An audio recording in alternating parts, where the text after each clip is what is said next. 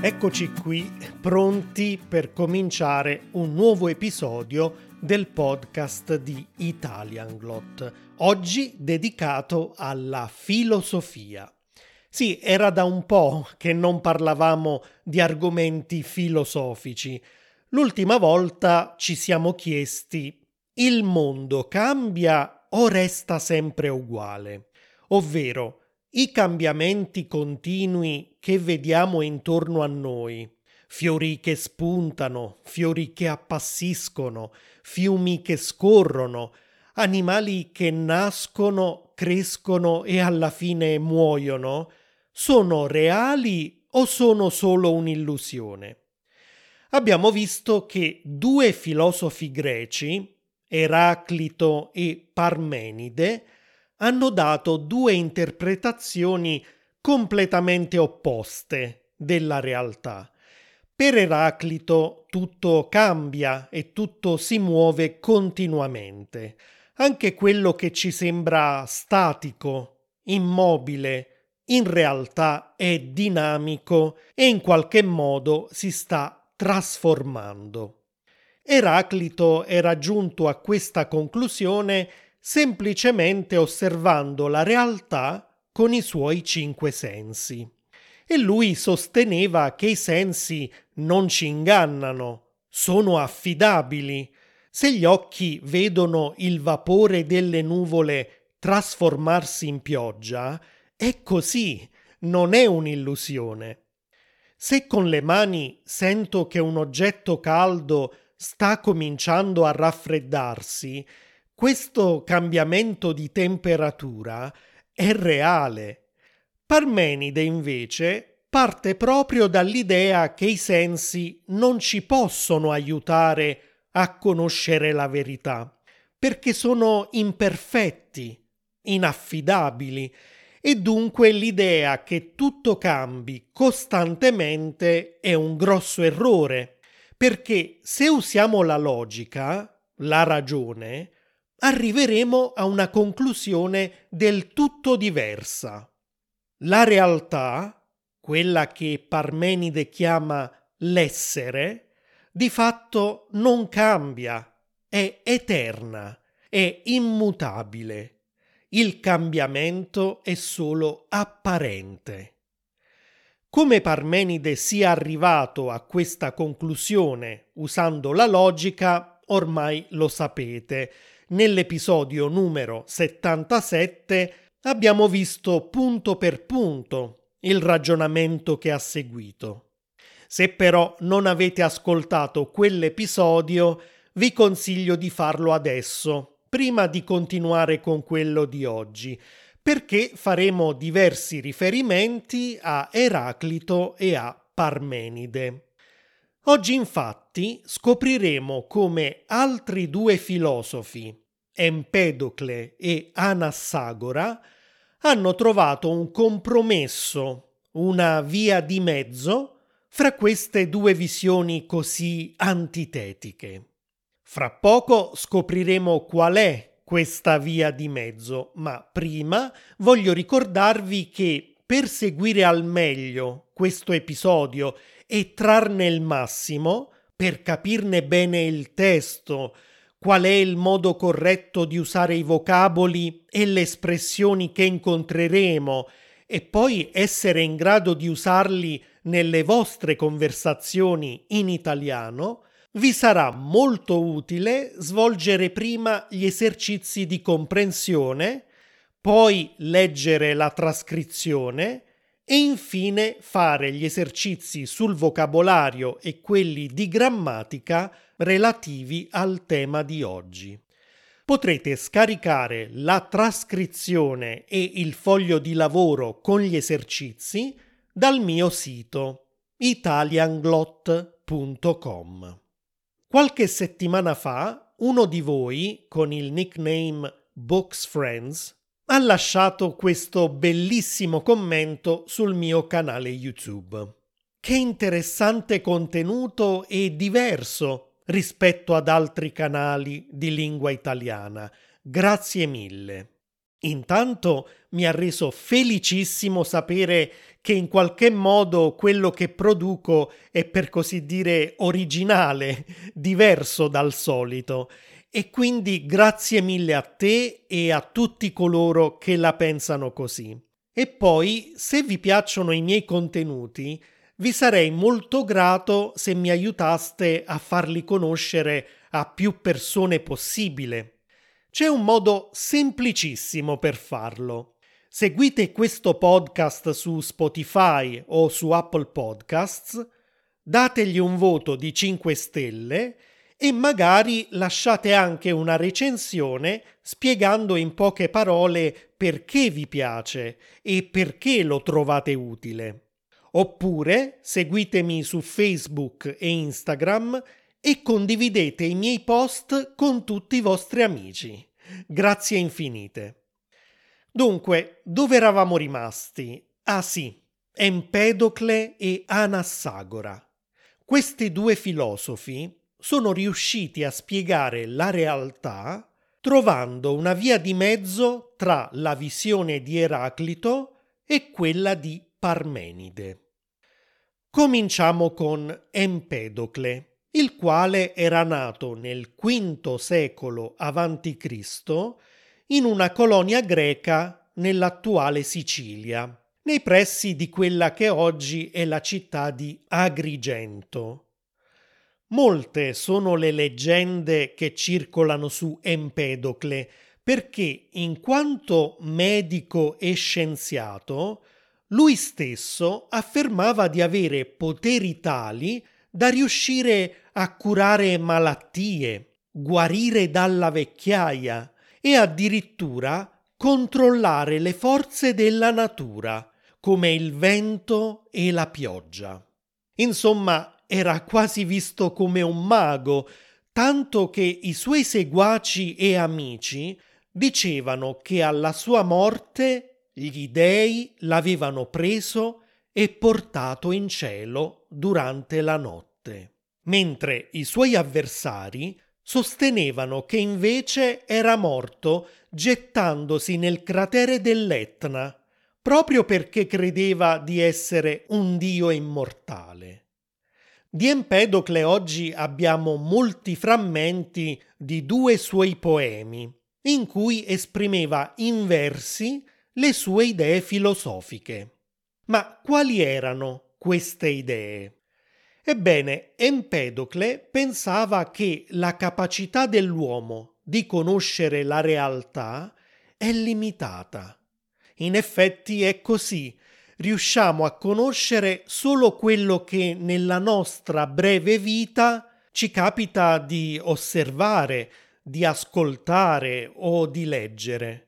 Non siamo immortali né abbiamo il tempo di viaggiare in ogni angolo della Terra e studiare tutto quello che esiste. Proprio per questo motivo, però, per Empedocle non bisognava rinunciare a nessuno dei mezzi che abbiamo a disposizione per conoscere le cose. Dobbiamo cioè usare tutti i nostri sensi e anche la ragione. Ecco già una grande differenza con i filosofi che abbiamo visto precedentemente. Per Eraclito, per capire com'è la realtà, basta usare i cinque sensi. Per Parmenide bisogna usare solo la ragione, la logica. Empedocle invece dice perché scegliere l'una o l'altra cosa? Visto che l'uomo è dotato di entrambe, usiamole tutte e due. E cosa scopriremo grazie ai nostri poteri conoscitivi? Scopriremo che nella nostra realtà esiste qualcosa di immutabile, di eterno. Prendiamo l'acqua, ad esempio. È logico che l'acqua non possa trasformarsi in un pesce, in un albero o addirittura in un essere umano. Al massimo può ghiacciarsi o può diventare vapore, ma non può trasformarsi in qualcosa di completamente diverso, né può scomparire improvvisamente. L'acqua non si crea e non si distrugge, ma resta acqua in eterno. Quindi aveva ragione Parmenide da questo punto di vista. Sì, adesso però prendiamo dell'acqua e mescoliamola con della terra. Otterremo del fango, giusto? Beh, proviamo a modellare il fango e a dargli la forma che desideriamo, quella di un piccolo elefante, ad esempio. Mettiamo il fango a seccare al sole e abbiamo creato qualcosa di nuovo, una bella statuetta a forma di elefante. Ma anche la statuetta è eterna e immutabile? Non so, proviamo a lasciarla in giardino per qualche settimana. Cosa noteranno i nostri sensi? Sotto l'effetto degli agenti atmosferici, la statuetta comincerà a rovinarsi, a sbriciolarsi, a spaccarsi e magari con una forte pioggia tornerà ad essere fango e a dissolversi in una bella pozzanghera di acqua e terra. Allora ha ragione anche Eraclito. Tutto nasce, si trasforma e alla fine muore. Beh, non tutto. La statuetta non c'è più, ma l'acqua e la terra sono ancora lì. Empedocle ha trovato quel compromesso quella via di mezzo di cui abbiamo parlato. Esistono degli elementi immutabili ed eterni, come diceva Parmenide, i quali però, combinandosi tra loro, creano composti mutevoli e mortali, come diceva Eraclito. Empedocle chiama questi elementi eterni e sempre uguali a se stessi radici e le radici di tutte le cose per lui sono quattro. L'acqua, la terra, il fuoco e l'aria.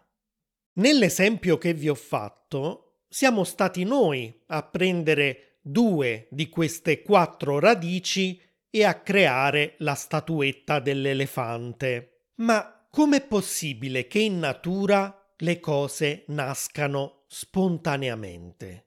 Come fanno gli elementi a combinarsi tra loro per dare vita a rocce, montagne, alberi, animali, stelle, pianeti, insomma a tutta la natura?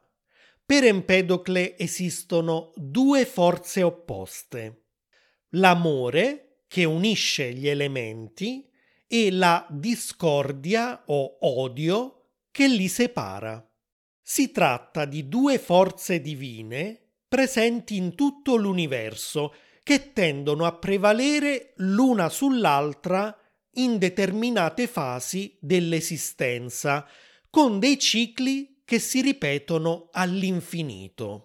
C'è una fase in cui l'amore prevale completamente sull'odio e allora tutti gli elementi sono uniti in armonia tra loro in un'unica massa uniforme, omogenea. In questa fase non esistono ancora il pianeta Terra, il Sole, le piante, gli animali, ma solo questo tutt'uno uniforme che lui chiama sfero. A un certo punto però l'odio rompe questa unità e lo sfero comincia a disgregarsi finché non si raggiunge una fase intermedia in cui le due forze sono quasi bilanciate. L'odio ha disgregato lo sfero ma l'amore ancora riesce a unire gli elementi tra loro, creando in questo modo tutte le cose del nostro mondo, così come lo conosciamo, dai pianeti alle stelle, dal mare agli esseri viventi. L'odio però continua a diventare sempre più forte e allora anche il nostro mondo a un certo punto si dissolve gli elementi si separano del tutto e inizia il regno del caos, in cui l'odio domina completamente. A quel punto tocca di nuovo all'amore cominciare a riunificare gli elementi, fino a creare ancora una volta il nostro mondo. Ma questa fase è solo temporanea, perché quando l'amore comincerà a prevalere sull'odio, riporterà tutte le cose nella massa uniforme dello sfero e anche il nostro mondo scomparirà. Attenzione, Empedocle non identifica l'amore con il bene, quindi con qualcosa di positivo, e l'odio con il male, quindi con qualcosa di negativo, perché entrambe le forze sono necessarie e ciascuna ha il suo lato positivo. Avete notato infatti che l'amore non è solo una forza creatrice, perché se in una certa fase fa unire tra loro le cose e crea il nostro mondo, in un'altra fase lo distrugge, facendo scomparire tutte le cose all'interno dello sfero. Allo stesso modo, l'odio non è solo una forza distruttrice, perché prima di arrivare al caos totale, anche questa forza contribuisce, disgregando lo sfero, a creare il nostro mondo. Come vedete, Empedocle non si è poi così allontanato da quello che conosciamo oggi grazie alla scienza. Le sue quattro radici eterne sono un po' come gli elementi della chimica moderna, come l'idrogeno, l'ossigeno o il carbonio, che legandosi insieme formano la materia. E la materia, come dice una legge della fisica, non si crea, non si distrugge, ma si trasforma. La fisica dice anche che oltre alla materia in natura esistono anche delle forze, come quella di gravità o quella elettromagnetica, insomma forze che tendono a far combinare tra loro gli elementi o che attirano un corpo verso l'altro, un po' come l'amore e l'odio di Empedocle. E poi la disgregazione dello sfero che dà origine a tutto l'universo mi ricorda proprio la teoria del Big Bang della fisica moderna. Ma ritorniamo alla filosofia di Empedocle, perché c'è ancora un altro aspetto da considerare, la conoscenza. Empedocle spiega che sia i nostri organi di senso che il nostro intelletto riescono a conoscere la realtà che ci circonda solo quando si incontrano elementi uguali tra loro. Ad esempio, il nostro occhio, come tutte le cose, è costituito dalle quattro radici acqua, terra, fuoco e aria. Noi riusciamo a vedere l'acqua e quindi a conoscere l'acqua, a capire cos'è e come è fatta, grazie all'incontro tra l'acqua che si trova nel nostro occhio e quella che si trova all'esterno, nel mondo naturale. Stesso discorso vale per il fuoco.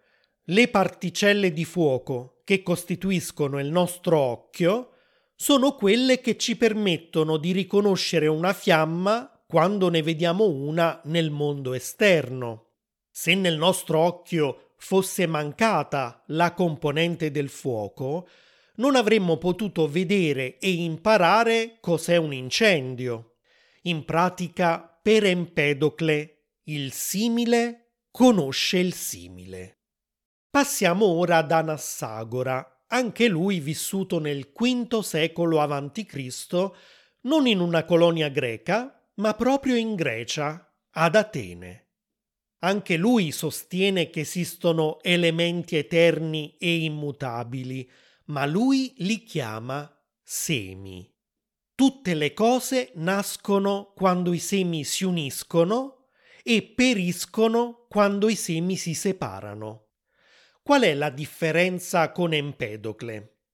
Mentre per Empedocle gli elementi di base della realtà sono quattro, per Anassagora sono tantissimi, tanti quante sono le sostanze esistenti. Avremo quindi semi di ferro, di carne, di ossa, di sangue e così via. Per Anassagora non era possibile che acqua, terra, fuoco o aria potessero dare origine all'oro, ad esempio. Questo metallo prezioso doveva necessariamente originarsi a partire da semi di oro. In realtà, per Anassagora, un pezzo d'oro conteneva semi di oro in maggiore quantità, ma anche semi di tutte le altre sostanze in minore quantità. Questo valeva per qualunque cosa. Ogni oggetto o essere vivente è sempre costituito da tutti i tipi di semi esistenti. In effetti, come fanno in un uomo a formarsi la carne, il sangue e le ossa, se negli alimenti che mangia non ci sono già dentro tutti i semi possibili, compresi quelli della carne, del sangue e delle ossa. Un'altra caratteristica dei semi è che possono essere divisi all'infinito. Se tagliamo una fetta di carne che ha in sé principalmente i semi della carne, ma anche quelli di tutte le altre sostanze, otterremo due pezzi di carne che continuano ad avere in sé tutti i semi possibili. E se continuiamo a tagliare la carne in pezzi sempre più piccoli, anche quando avremo ottenuto delle particelle infinitamente piccole, queste particelle continueranno ad avere in sé tutti i tipi di semi. Ma chi mette insieme i semi per creare il nostro corpo e tutte le cose esistenti al mondo? Anche per Anassagora è una forza divina che lui chiama Nus, ovvero intelletto. In una fase primordiale in cui tutti i semi erano mescolati in modo caotico tra loro, l'intelletto ha prodotto un movimento turbinoso che ha fatto separare dal caos gli opposti, come il caldo e il freddo, la luce e l'oscurità, ma anche la Terra e i pianeti e altre masse che si sono infiammate e hanno dato origine alle stelle come il Sole. Insomma, l'intelletto ha prodotto il mondo intero e continua a far nascere sempre nuovi fiori, alberi, animali, anche se poi questi a un certo punto periranno. E per quanto riguarda la conoscenza, anche Anassagora pensava come Empedocle che il simile conosce il simile, cioè che vediamo ad esempio l'acqua solo perché anche l'occhio contiene l'elemento dell'acqua? No, per Anassagora è esattamente l'opposto. Proviamo una certa sensazione proprio perché interagiscono tra loro cose dissimili. Il ragionamento di Anassagora in effetti non è così assurdo. Supponiamo che un bambino non sappia ancora cos'è l'amaro perché non l'ha ancora mai provato. È proprio il fatto che sulla sua lingua manchi questa qualità che gli consentirà di provarla per la prima volta e quindi di conoscerla quando si presenterà. La lingua riconosce l'amaro perché l'amaro è qualcosa di dissimile, di diverso da tutte le qualità che la lingua ha su di sé. Sia Empedocle che Anassagora hanno dunque in qualche modo conciliato le idee così contrastanti di Eraclito, il filosofo del divenire, e di Parmenide, il filosofo dell'essere unico, eterno, immutabile. Entrambi lo hanno fatto considerando che la nostra realtà è fatta di elementi immutabili che generano però composti mutevoli. Questi filosofi sono stati anche chiamati fisici pluralisti perché ritengono che non esiste un unico principio che ha dato origine a tutta la realtà come credevano i primi filosofi di cui abbiamo parlato nei precedenti episodi, come Talete o Anassimene, ma che i principi, gli elementi di base della realtà, sono molteplici. Per Empedocle sono le radici e per Anassagora i semi. E non è finita qui, c'è ancora un altro filosofo che fa parte dei fisici pluralisti, anche lui pensa che la realtà sia formata da una pluralità di elementi. Questo filosofo è Democrito, ma di lui parleremo la prossima volta.